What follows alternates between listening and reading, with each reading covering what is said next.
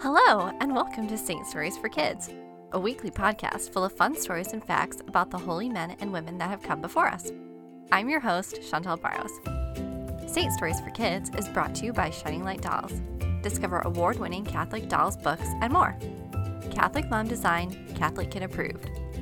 Visit www.shininglightdolls.com to learn more and sign up to receive free coloring page printables while you're there. Today we'll be telling the story of St. Conrad of Constance, whose feast is celebrated on November 26th. Conrad was born in Germany around the year 900. He was born into the Welf family, a powerful noble dynasty, and was the son of Count Heinrich of Altdorf. Not a whole lot is known about his early life, but he was educated at the cathedral school in Constance and in 934 was made the bishop. St. Conrad was close to Emperor Otto I and traveled with him to Italy, but kept himself out of politics and focused on his religious duties instead. He founded several churches and a hospital, which he named after the True Cross. St. Conrad lived to be around 75 years old. Now it's time for our story. St. Conrad closed his eyes in prayer. He loved saying the Mass. It was the most wonderful part of being a priest, and he was filled with gratitude for the privilege. Sunlight streamed through the beautiful stained glass windows of the church, the smell of the beeswax candles burning all around him filled his nostrils, and the singing of the people filled his soul with joy. What an incredible gift God has given us in the Mass, he thought to himself. Soon it was time for his favorite and the most important part of Mass, the Liturgy of the Eucharist. St. Conrad loved the Eucharistic prayer and felt honored that as a priest he got to act as Christ. He got to offer the bread and wine as well as the substance of his parishioners' lives, to God the Father, joined to the sacrifice of Jesus on the cross. He would say the same words that Jesus said at the Last Supper, and the bread and wine would become the body and blood of Jesus. Conrad began with thanksgiving, giving glory to God for saving his people by sending his son Jesus, and continued moving through the prayers he said every time he said Mass. St. Conrad said the blessing over the bread and wine, Take this, all of you, and drink from it, for this is the chalice of my blood, the blood of the new and eternal covenant, which will be poured out for you and for many for the forgiveness of sins. Do this in memory of me.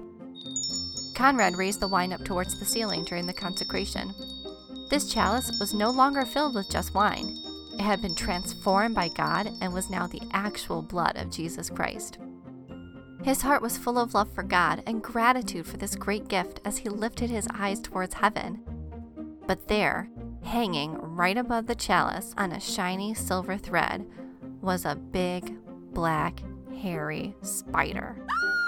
St. Conrad's stomach dropped, but before he could even move, the spider released its thread and dropped directly into the chalice of consecrated wine with a little plop. Conrad's heart dropped and his mouth ran dry, the spider was in the wine, in the consecrated wine, in the blood of Jesus. Oh no, thought Conrad. This is awful. I can't let anyone else drink this. It could kill them. Because you should know, back then, people thought that all spiders were poisonous. But I can't just fish the terrible spider out either. Not even one drop of the precious blood of Jesus can be wasted. God has given us no greater gift than Himself body, blood, soul, and divinity in the Holy Eucharist. This is no longer just wine, it is truly the blood of Jesus, and it cannot be wasted. If it had just been wine, Conrad would have just thrown it away. But it wasn't just wine. So, with that thought, with incredible reverence for the precious blood of Christ, St. Conrad braced himself and drank the entire cup of consecrated wine, including the spider. St. Conrad believed, like the other people of his time, that the wine was now poisoned because of the spider. But he was willing to risk his life rather than to spill even one drop of the blood of Jesus. Conrad closed his eyes and thanked God for the great gift of himself in the Eucharist and waited for the poison to kill him. But it didn't, because as we know now, not all spiders are actually poisonous. St. Conrad went on to live for many, many more years, even though he swallowed a big, hairy spider.